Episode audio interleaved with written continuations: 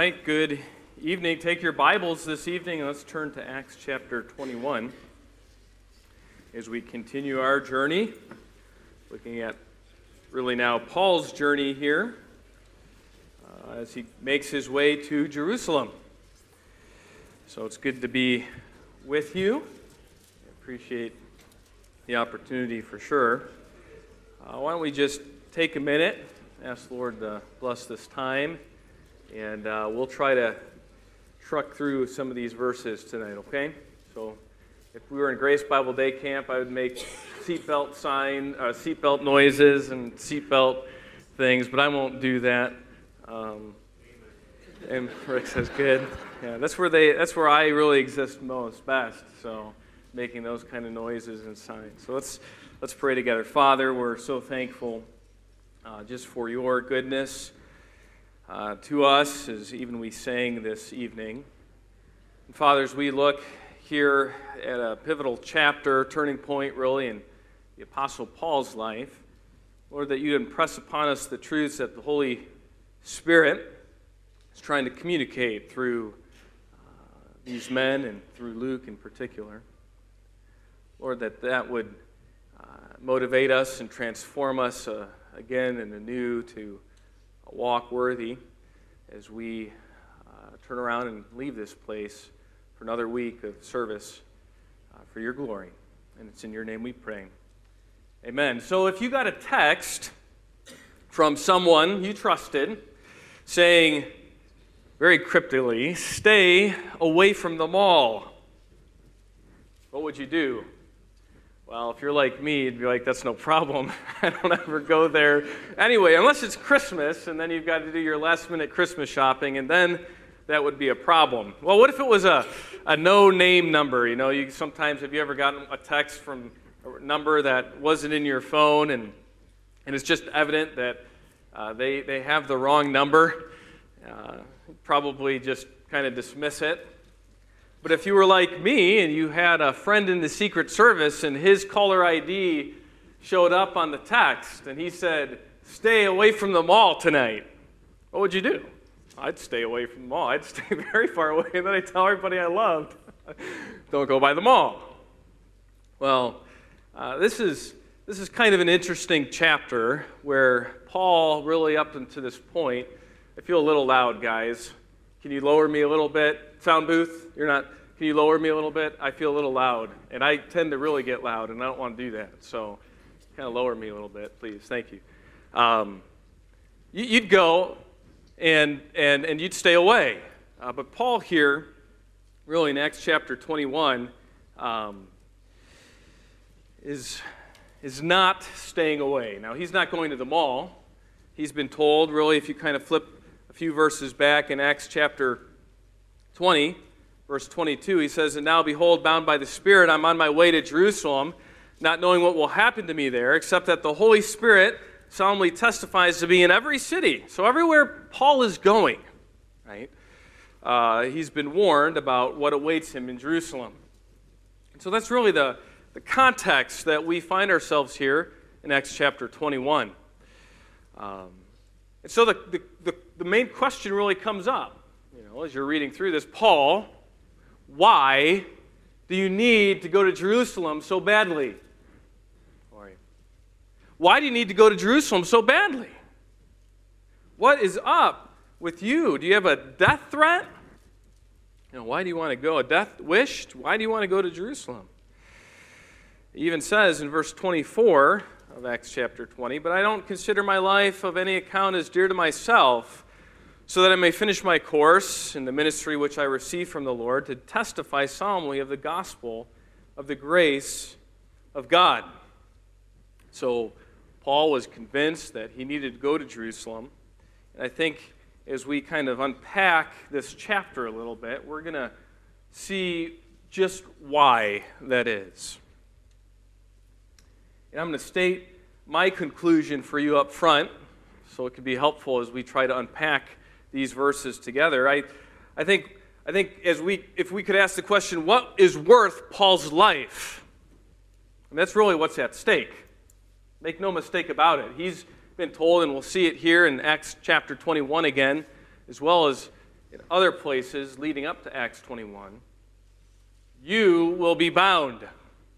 You will be afflicted in Jerusalem. What is worth ultimately your life, Paul, that you must go to Jerusalem? So that's really the, the theme that the narrative here is trying to get across. And I would submit to you tonight that it is the unity of the church that is worth Paul's life. It's the unity of the church, after all, that is worth Jesus' life. And so Paul is consumed with the reality of the unity of the church. And so a spirit filled unity produces effective gospel ministry. And that's really where, where we're going to land the plane tonight as we look at these, uh, these verses. That a vibrant church, a growing church, a thriving church, the normal church is a unified church. And right up front, I just want to just say praise the Lord that I think that at Grace Church of Mentor, we are by far, in a way, a spirit unified church. That we enjoy the, the privileges and the responsibilities that come with walking in the Spirit, and we are a unified group. Uh, but that's not always the case uh, in Acts. It's not always the case as you leave Grace Church of Mentor and you look around at other local churches. And that certainly doesn't mean that at times we don't have our disagreements, even within leadership or uh, within the, the greater body of, of Grace Church of Mentor. But we are all spirit filled and pursuing the unity of His church. And so, how does that happen? And, and what are the, the, the, the, the, the aspects of a ministry that is, that is unified? Well, I'd like to submit three of them in the text this evening. And the first one is that the church's unity is a result of its spirit filled motivation. Spirit filled motivation, it's, it's always motivated unto gospel purposes, unto accomplishing the gospel ministry. And look with me and uh, let's just read verses 1 through 8 to kind of get our bearings a little bit here in Acts chapter 21. When we had departed, uh, or parted from them, and whether or not Luke is actually traveling is a, is a question for debate here. Um, but there were seven other men that were with Paul, and we'll see those men here in a little bit. But when we had parted from them, uh, that is the elders really and Miletus, they came over because Paul, uh, uh, from Ephesus, they came over to Miletus because Paul was really in a hurry, and we'll see that in a little bit, to get to Jerusalem. But when we had parted from them and had set sail, we ran a straight course to Kos, and the next day to Rhodes, and from there to Patara. And having found a ship crossing over to Phoenicia, we went aboard and set sail. When we came in sight of Cyprus, leaving it on the left, we kept sailing to Syria and landed at Tyre, for there the ship was to unload its cargo. And after looking up the disciples, we stayed there seven days. And they kept telling Paul through the Spirit not to set foot in Jerusalem. Boy, that sounds familiar, right? When our days were there, uh, there were ended, we left and started on our journey, while they all, with wives and children, escorted us until we were out of the city. After kneeling down on the beach and praying, we said farewell to one another.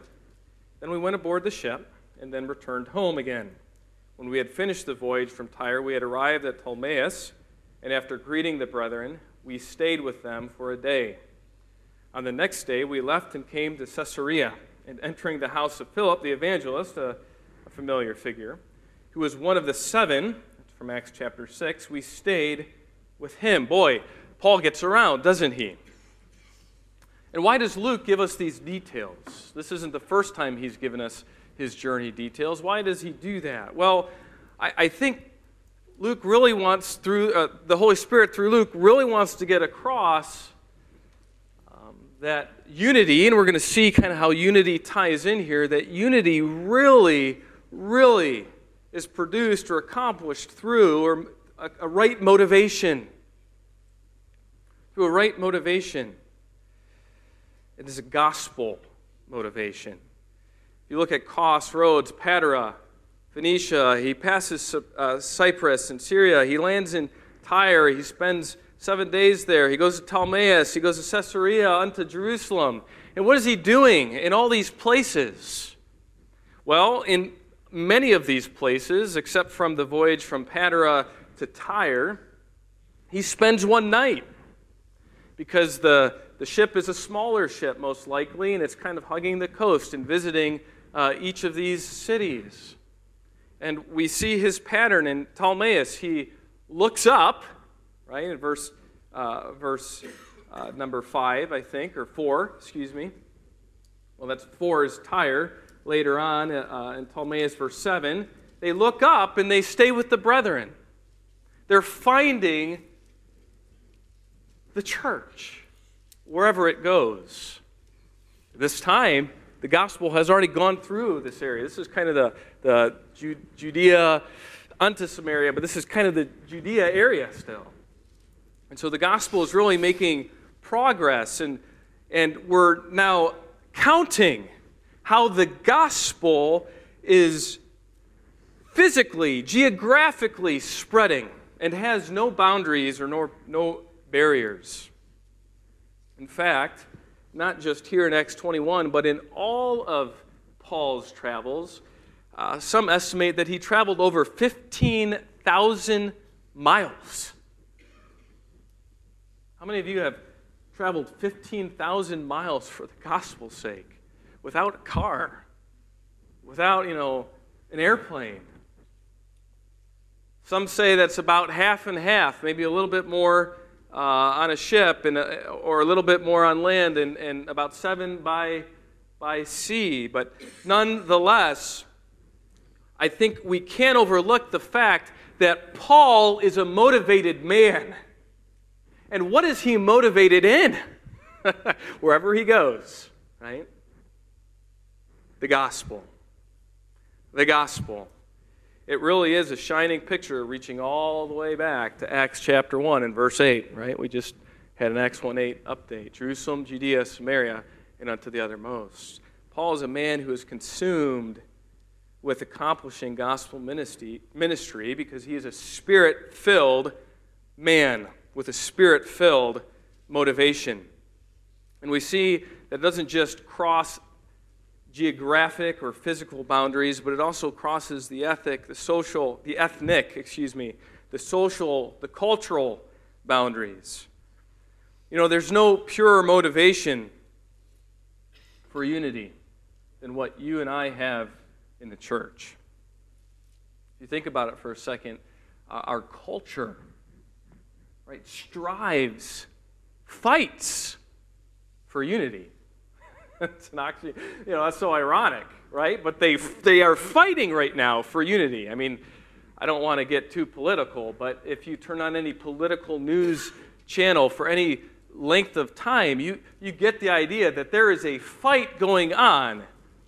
And, and their claim is they want unity, but it is a divisive, vicious fight. And it is a fight in ideology, it is a fight of man versus man, isn't it?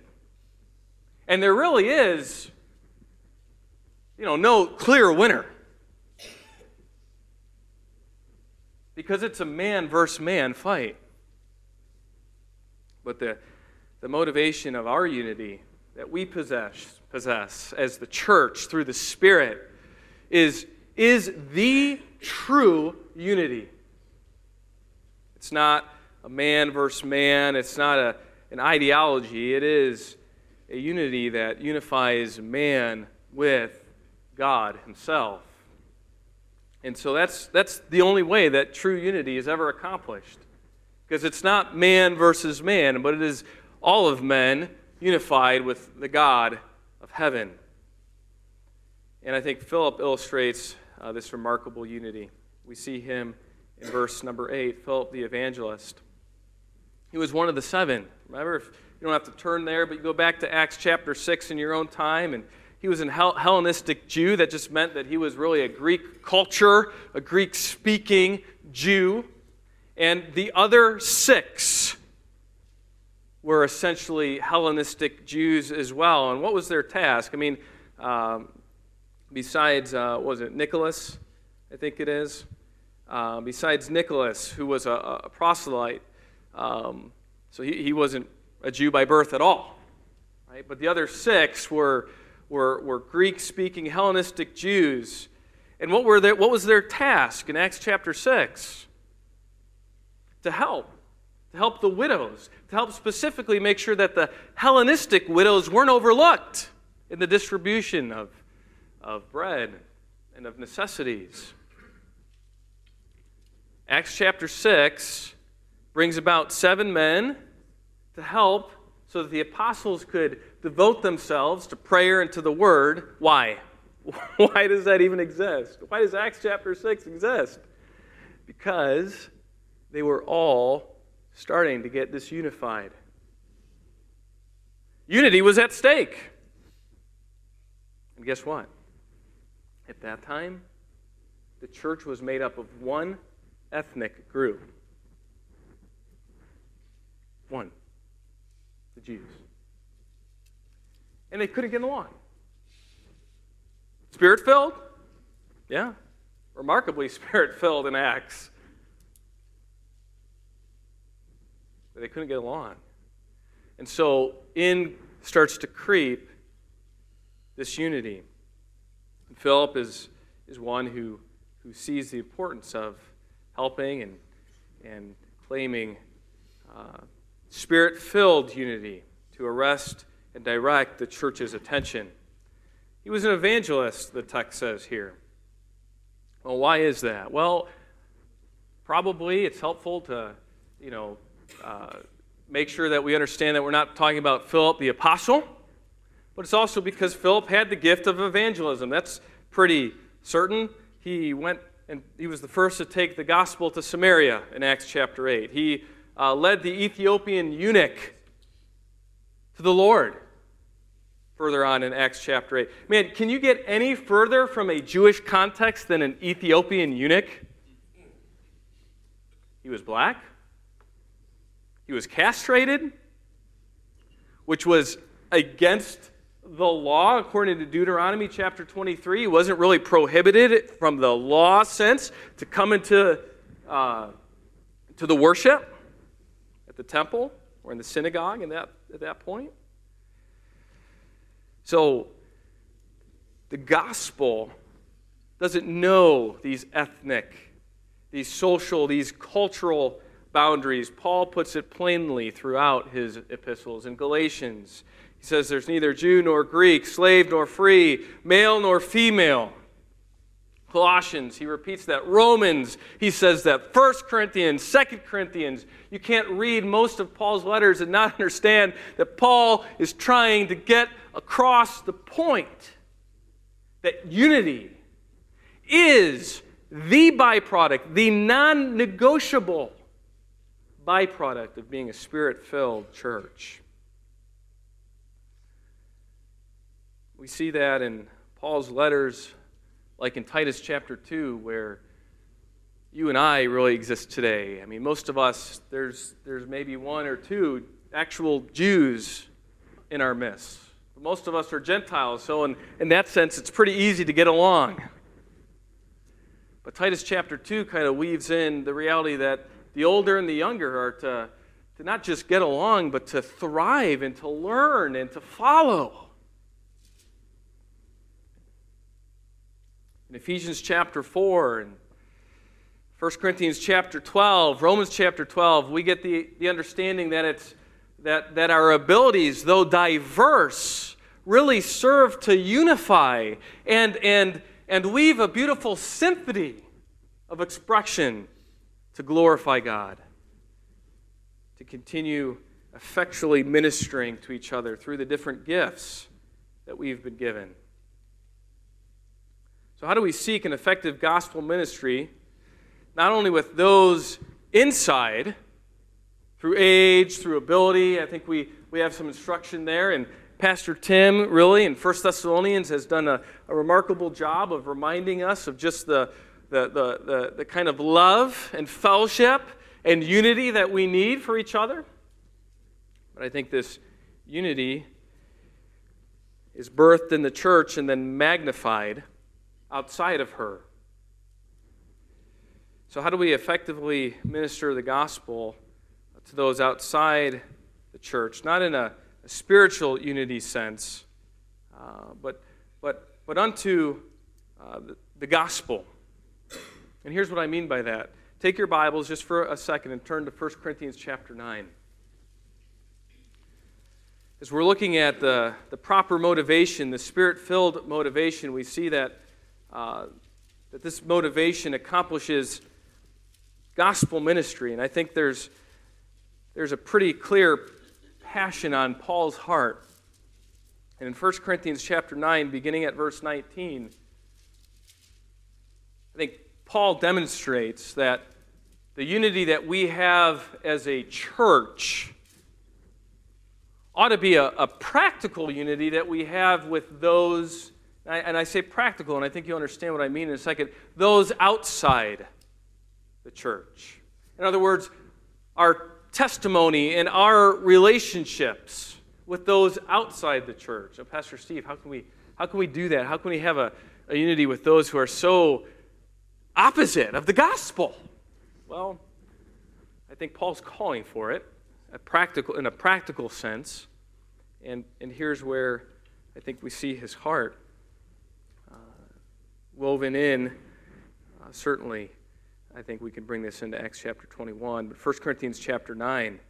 Remember, Paul's visiting uh, place after place after place, and where, this, where, where, this, where the, the, the church already exists, he is building and unifying the church. And where it didn't exist earlier in Acts, he is out, as Pastor Tim said this morning, planting, planting, planting. And how does he do that?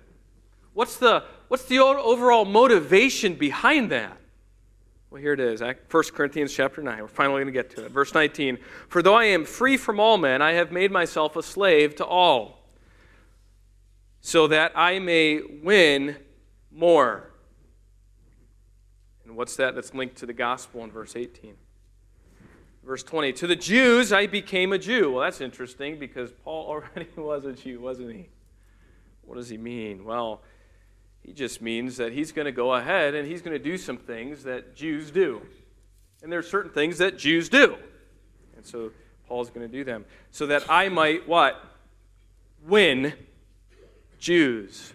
It's all about the gospel to those who are under the law as under the law, though not myself being under the law. And there's his qualification.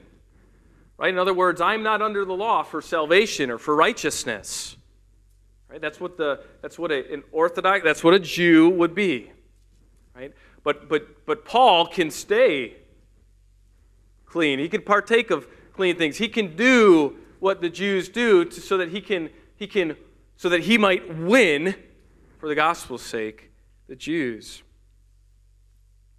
so that I might win those who are under law. Verse 21 To those who are without law, in other words, a Gentile, as without the law. So I can be a Gentile if I need to be a Gentile to win Jews. Does Paul not have a backbone? What's going on?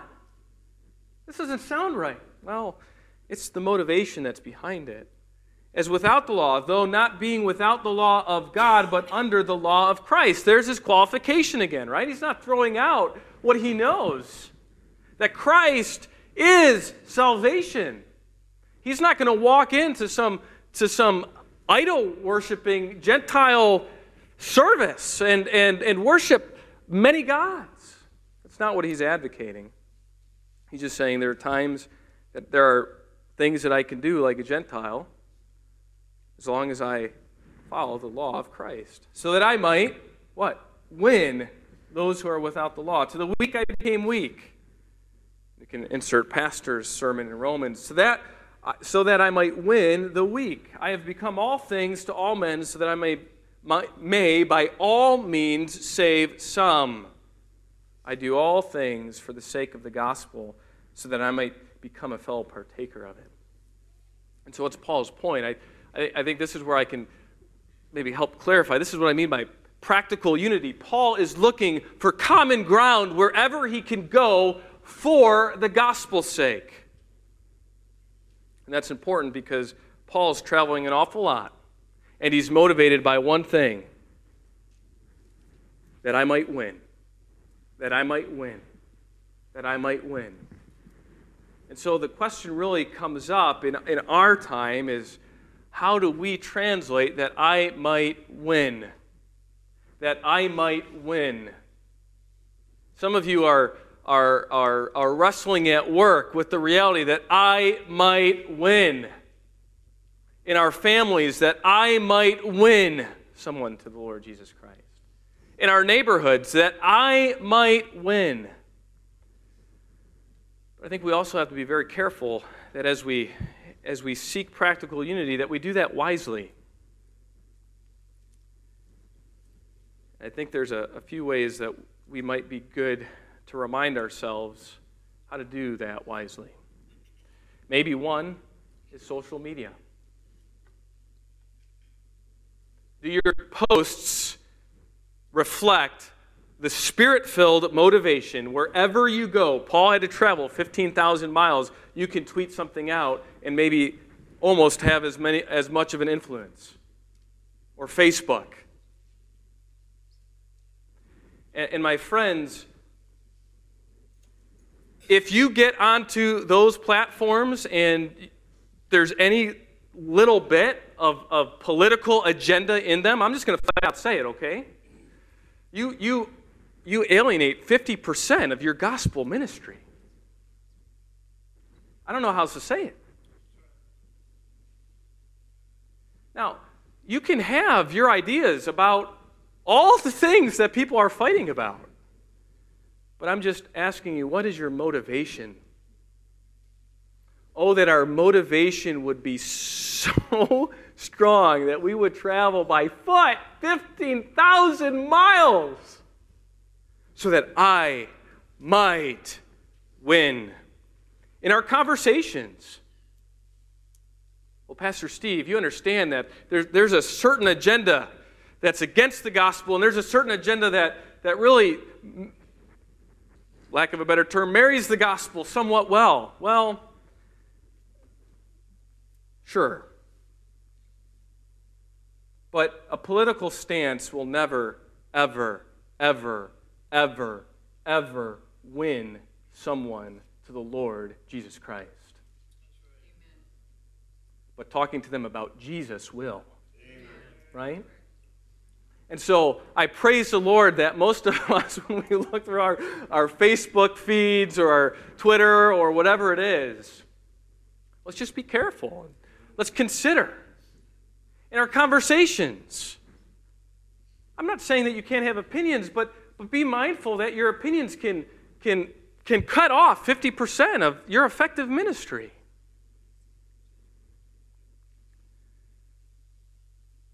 You know, the same thing, maybe not into the political or environmental or, or, or whatever, you know,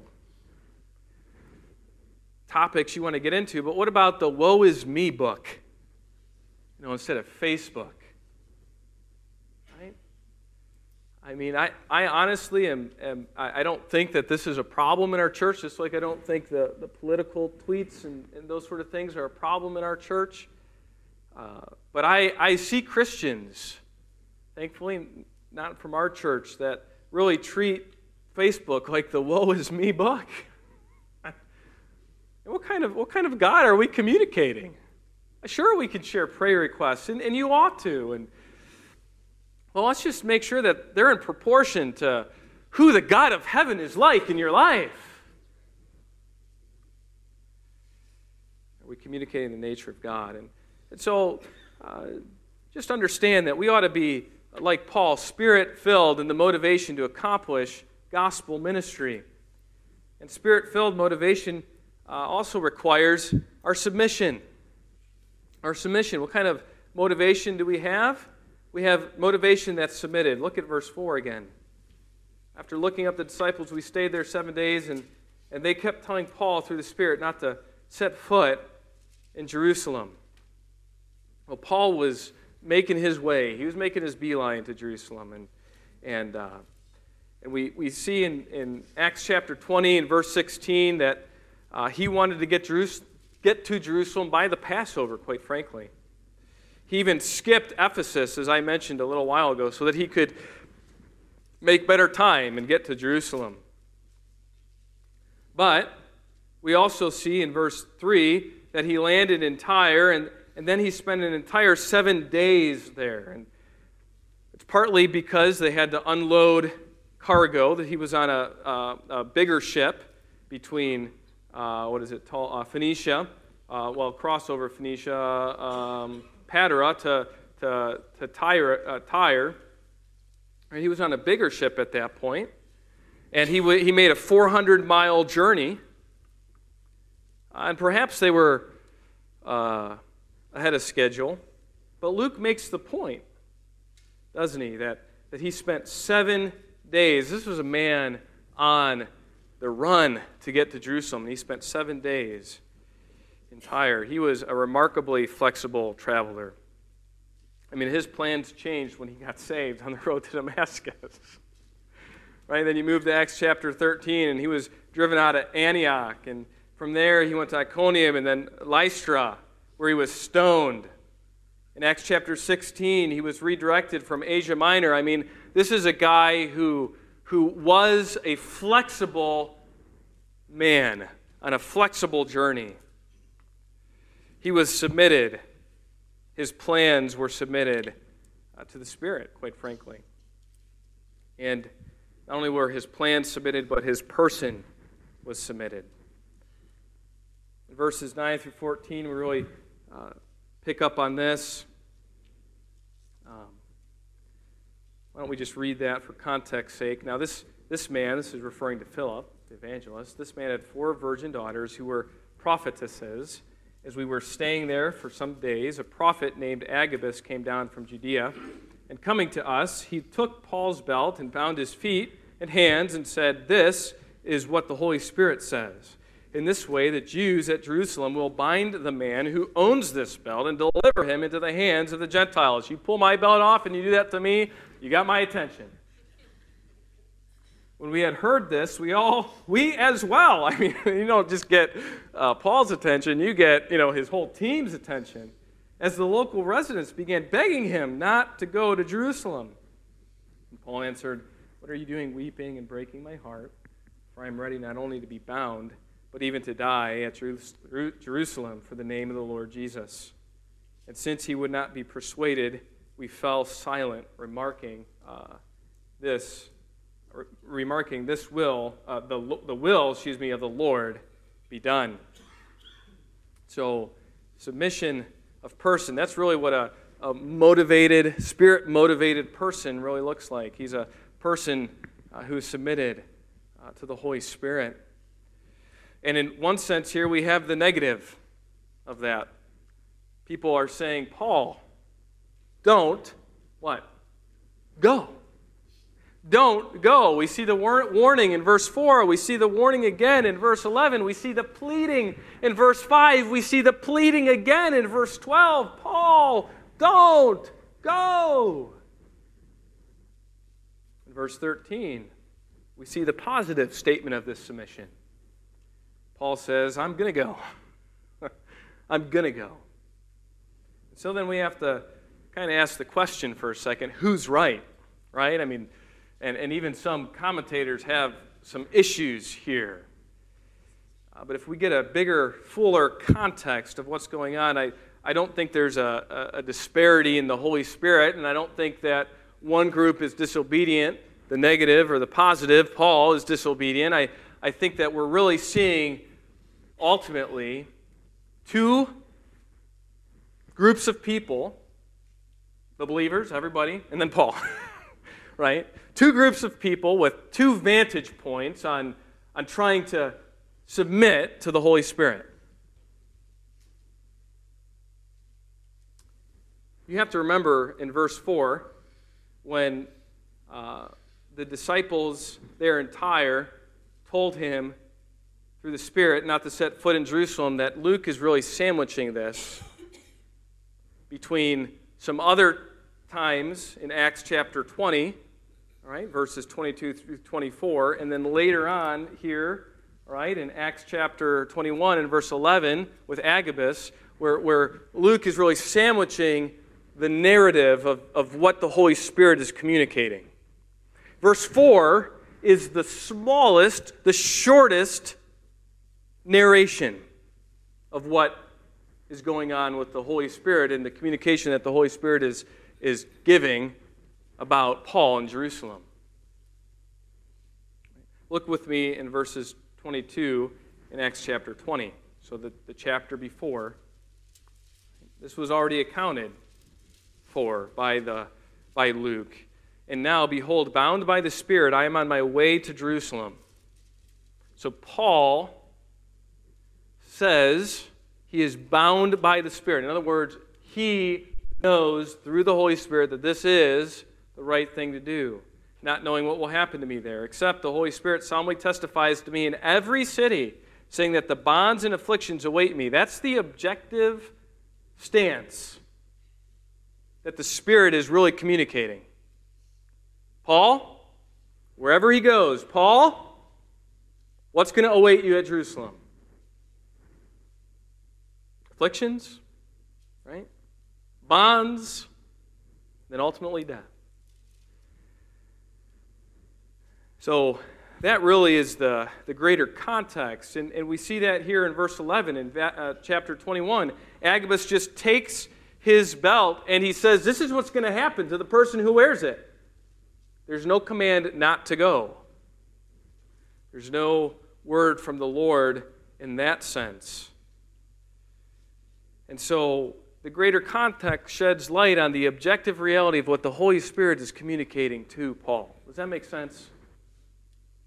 And how do we know that ultimately? How do we know that these two groups, though different in opinions here, were still unified by the Spirit? Look at verse 14. And since he would not be persuaded, we fell silent, remarking what? The will of the Lord be done. Who's right? The Lord's always right. The Lord is always right. And so why is it, you know, if this were in today's context, why is this not a church split? That's what we would be asking. So I think really ultimately what's being communicated by those who are not Paul is the emotional response of the reality of what's going to happen to Paul and I'm not making that up. Go back and look at the text. They, they, they go with Paul right in verse 5. The, the wives, the children, they kneel down. They, they're, they're on the beach. They're praying and they say farewell to each other, right? Uh, uh, verse 12, the local residents, they beg him. They weep, verse 13. Uh, he weeps, verse 13. They weep. You go into Acts chapter 20, and the same, the same thing is true. There's an emotional response. It's not a dogmatic imperative not to go. And Paul understands that, and they understand that. You know, even in disagreement, those who are walking in the Spirit stay unified.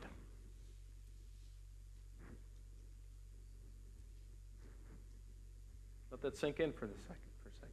Even in disagreement, those who are walking in the Spirit stay. You can't find that anywhere else. Not when the stakes are so high. Can I say, praise the Lord that in our context, we are strong and we are unified. That doesn't mean that we don't have disagreements. I can speak from an elder level. You know, we're going through a building project. There are times that, you know, there are some disagreements, but we are unified we are unified.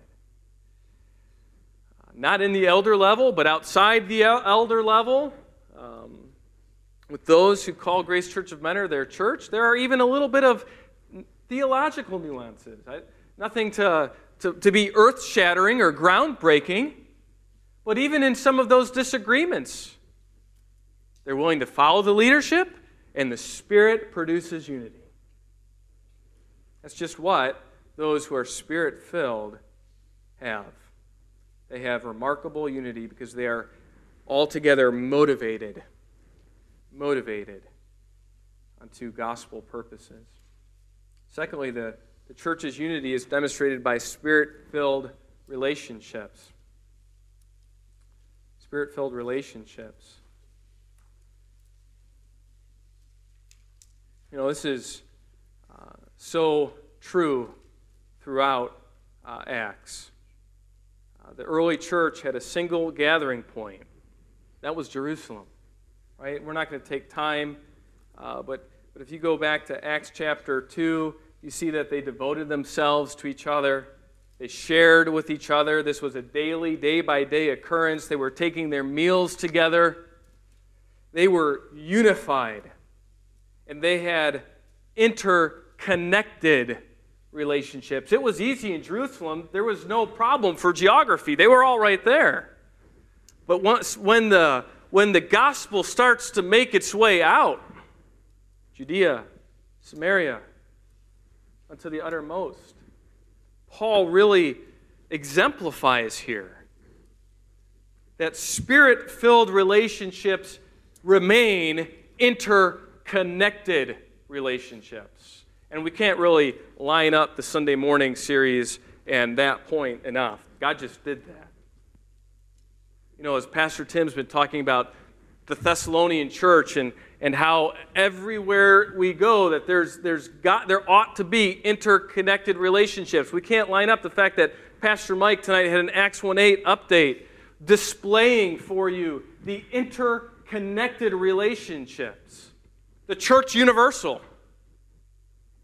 The reality that the Spirit is working. The Spirit is working, and He works through interconnected relationships. You know, the Spirit cares about unity. Acts chapter 5 teaches us that with Ananias and Sapphira, doesn't it? They lie. And the connection the relationship is broken. And so the Spirit, the Spirit jealously guards that reality.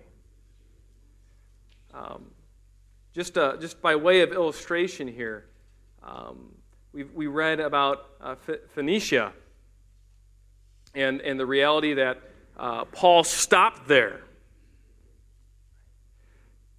Don't take your Bibles because of time, but in Acts chapter 19, we learn that uh, during the, the gospel, excuse me, Acts chapter 11, we learn that the gospel is making its way out from Jerusalem to Judea to Samaria. Right?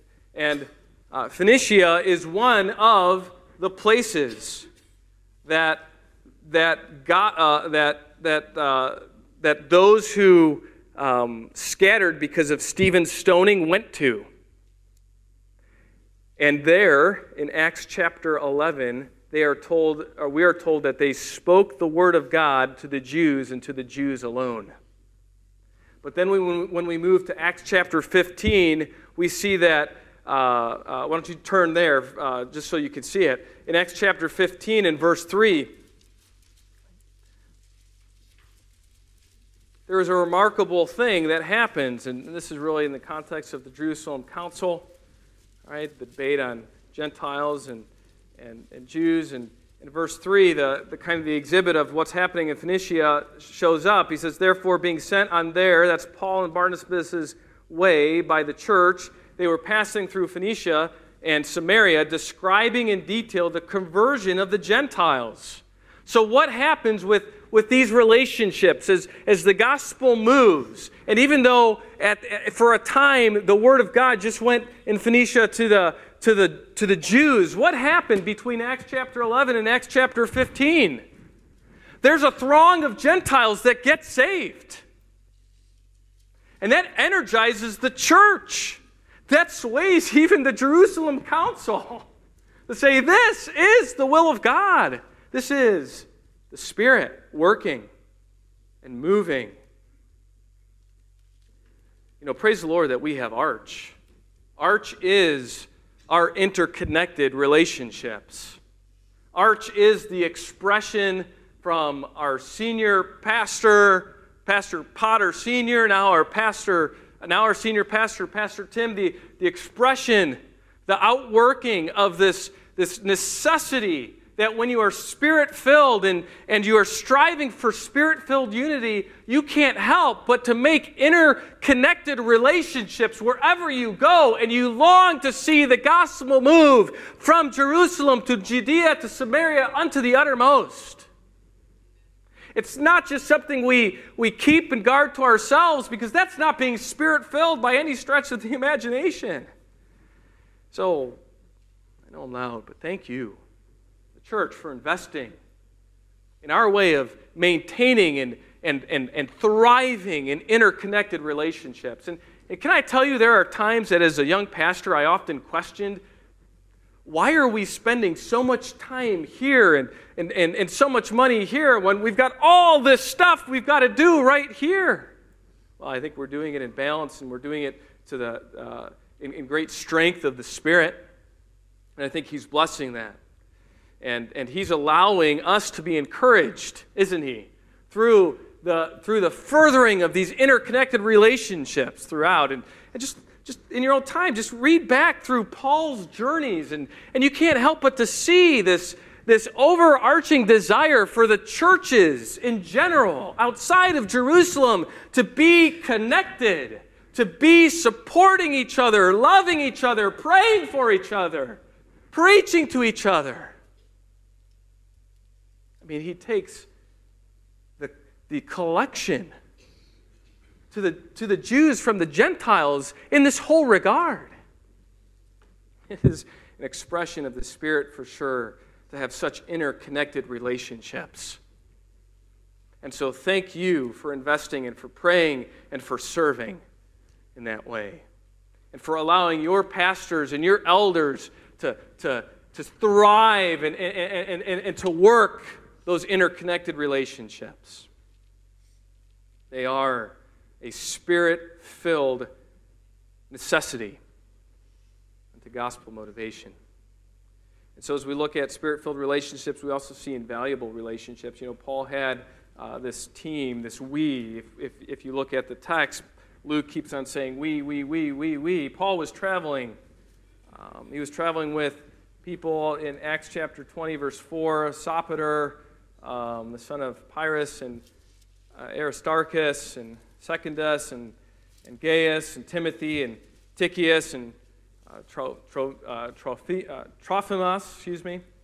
Um, and some may think maybe Luke as well. And so he has these traveling companions. And we even see them interacting in, in the text here. They, they, they grieve with those who, who are uh, grieving about Paul going to Jerusalem, even though that as they've been traveling with Paul, they've, they've heard this time and time again. They, they certainly uh, help develop relationships. Because of time, I'm not going to take you back to these verses, but in verse 5, there's women and children that come and follow this missionary team. And how in the world can Paul minister to all these people? Well, I don't think he can effectively. But seven or eight other people can. And so they develop relationships along with Paul. There's joint and, uh, concern and fellowship, and, uh, and they help make uh, connections. Look at, look at verse 20, uh, 16 with me. I don't think we've read this yet, but we'll probably won't. We'll probably just hit and, and choose here. But verse 16 some of the disciples um, from Caesarea also came with us. So they, they formed such an interconnected bond that people dropped what they did and they followed Paul. Why did they follow Paul? Well, look, they came with us, taking us to Mnason of Cyprus, a disciple of long standing with whom we were, were to lodge. In other words, Paul, we know of Mnason over here in Cyprus. He's going to put you up. That valuable, interconnected, invaluable kind of relationships. And Paul had a team. Our invaluable relationship in our context is our beautiful family the local church. It's an invaluable team, an invaluable relationship. Insert Pastor Tim's First Thessalonian series here. You can't do it alone. You can't be independent. And we need each other. The, the Apostle Paul needed, he relied on invaluable relationships. And that could not be more clear from this text. So, spirit filled unity has interconnected, invaluable relationships, non negotiable. And then there's intimate relationships. Because of time, we're going to we're going to kind of gloss over this, but this really has to do with Philip in Acts chapter 21 and verses 8 and 9. We see that uh, Philip essentially ceases his evangelistic, well, not his evangelistic work, but he, he stops traveling. He settles down. He has daughters. The, the text makes it clear that they're daughters that are young and that live with him. His daughters actually have a spiritual gift. In, in, in this time in the church that was still going on, they, they're prophetesses. And, and so, whatever, whatever they did, they did it together as a family. Why else would Luke bring this up? Luke's bringing up the reality here, I believe, of, of the relationships that exist in a spirit governed, unified church. There's interconnected relationships outside the church, there's invaluable relationships within the church, and ultimately, it all stands on the intimate relationships of the family. Doesn't that mirror what Pastor Tim has been preaching to us in 1 Thessalonians? You're only as strong, and this church is only as strong as our families are strong. And the various layers that we have of relationships to help us grow and to be unified and to accomplish the gospel mission so that we can stay focused that I might win. And so there's, there's intimate relationships. And, and you can be sure that wherever the girls went, the prophetesses, wherever they prophesy, Philip the evangelist was right there, bringing them to the Lord. They ministered together as a family, an invaluable relationship. In verses 17 through 26, now uh, really 15 through 26, we, we see uh, Paul making his way to Jerusalem. And while we've seen uh, there's a spirit filled motivation that maintains unity or preserves unity or thrives with, or, or allows um, unity to thrive, there's spirit filled relationships, and there's also a spirit filled leadership. That's really the emphasis here, I believe. Uh, how is unity maintained in our church? It's through spirit filled leadership. See, in 15 through 26, really the, the crux of the, the problem was the unity was threatened in the church at Jerusalem. This is not the first time. I told you in Acts chapter 6 that was the case. In Acts chapter 5, that was the case. But, but every time that there's unity problems in the church, you will find in Acts chapter 5, Acts chapter 6, if you want to write this down, Acts chapter 10, where Paul is really, or Peter is really kind of wrestling with uh, giving the gospel to Cornelius, right? Acts chapter 10, Acts chapter 15, the Jerusalem Council. Every time you see that this unity is threatening the church, you see the Spirit of God heavily ministering to the saints, preserving the ministry. You can write those down and look it up in your own time Acts chapter 5, 6, 10, and 15. You will see the Holy Spirit plays a predominant role in maintaining and thriving the unity of the church. Unity is the function of the Holy Spirit. It is the, it is the reality of those who walk in the Spirit. Ephesians chapter 4, 1 Corinthians chapter 12, among so many other passages in the New Testament. And so, what about leadership? How does this play into leadership? Well, unity is threatened, and, uh, and, and it's threatened here in, in Jerusalem. And really, uh, the crux of the matter is that um, most likely uh, non believing Jews started a rumor that were picked up by, by thousands of Jews in Jerusalem that Paul essentially was saying that, uh, that Jews needed to uh, forsake or, or, or, or uh, abolish the law, namely circumcision. It's kind of in the, that's it, that is in the text here if you read through it. And, um, and so that ca- uh, caused quite a stir in the Jewish community in, in Jerusalem. And so essentially there's a, there's a leadership plan that's put into place. And, they, and Paul does not disagree with this plan. At least we're not told that. And in fact, uh, Luke really kind of brings, brings us full circle when, when Paul is willing to be a Jew, like we read in 1 Corinthians chapter 9, to be a Jew when it's necessary to be a Jew. And so Paul undergoes essentially a ritualistic cleansing uh, according to the law. So leadership steps in. The leadership of the, the church in Jerusalem, this time Peter, the other apostles, Paul, the receptor of this, goes along with it. And, and, and, and so unity is maintained. But, but what is very interesting is, is you see nothing, nothing about Paul's almost secondary passion outside of the gospel here. Remember, Paul's made his way back to Jerusalem, and what was he doing outside of giving the gospel and outside of edifying the church? What was he doing to all the churches abroad? What was he asking for for Jerusalem? Right? An offering. He was making a collection. And what don't we see here at all? Luke, Luke doesn't record it at all. There's nothing at all about the collection. And so, maybe perhaps, Paul brings this collection. He certainly does it to try to, to try to unify the Gentile and Jewish church together. And ultimately, that's the case that I, that I see here as to why Paul feels it so necessary to go to Jerusalem because he wants to demonstrate that there is only one church. It's not a church of Gentiles and then a church of Jews, it is a church together. And he is trying to make a, a physical reality a spiritual reality as he, he brings a physical offering together gives it to the Jerusalem church. He is hoping that that'll be a demonstration of, of the spiritual reality that the church at large shares. And yet, I think we see that that was not the case. And Paul, make no mistake about it, knew that he was going to go to Jerusalem and, and something would happen.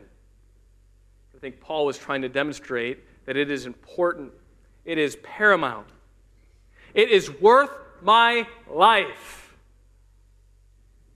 to know, to communicate, to lead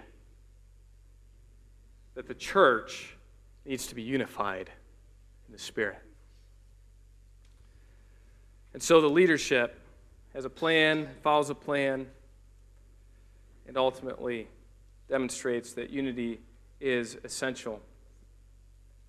So, spirit filled motivation is, is, a, is a reality of unity. Do you have a motivation to give your life to the gospel like Paul was willing to give his life to maintain unity by going to Jerusalem? Now, thankfully, he doesn't call us, right, to make that kind of a trip often.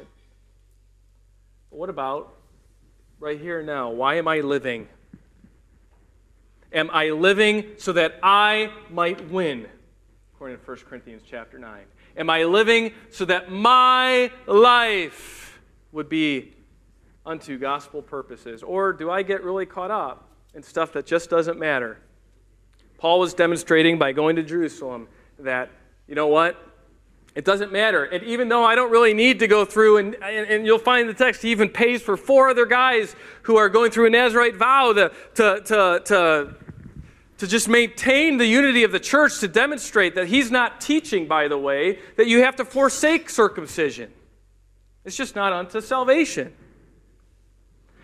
he goes and he's so consumed with motivation of the gospel. What about relationships? Do you give your life like Paul does to the development of relationships? Paul spent 15,000 miles, 15,000 miles unto developing relationships. Man, sometimes I'm cutting my grass and I don't want to stop and talk to the neighbor that's out. need this tremendously in my life? Am I motivated, spirit motivated, to develop relationships? And then leadership. Do I give my life, essentially, to follow Paul's example here, do I give my life to the leadership, to maintain, to, to maintain unity? Leadership here, we have a tremendous responsibility to maintain unity. So, my friends, tonight, spirit filled motivation of relationships, leadership, produces true unity in the church. This true unity was modeled for us at a tremendous cost. It was modeled for us through Paul. A tremendous cost, it was modeled to us through the Lord Jesus Christ. I ask you uh, this night to consider that as we go about this week and celebrate. Celebrate that we have spirit filled unity in this church, that we ought to maintain that, develop that through our motivation of the gospel, through our relationships, and through our leadership here. Father, I pray tonight that you would give us uh, just a, a, renewed sense as we uh, come together and as we uh, feast on your word and as we uh, enjoy each other's fellowship, that we would go out this week motivated unto the fact of giving the gospel that we might win. And we'd be motivated to, uh, to, to, to again kindle and, and continue on in the hard work of developing relationships, and that we would, we would continue to pray for as we think about even our nomination process here and, and submit to the leadership of this church as, as, as they follow the Lord Jesus Christ. Lord, protect us in unity and grow us. In Jesus' name, amen.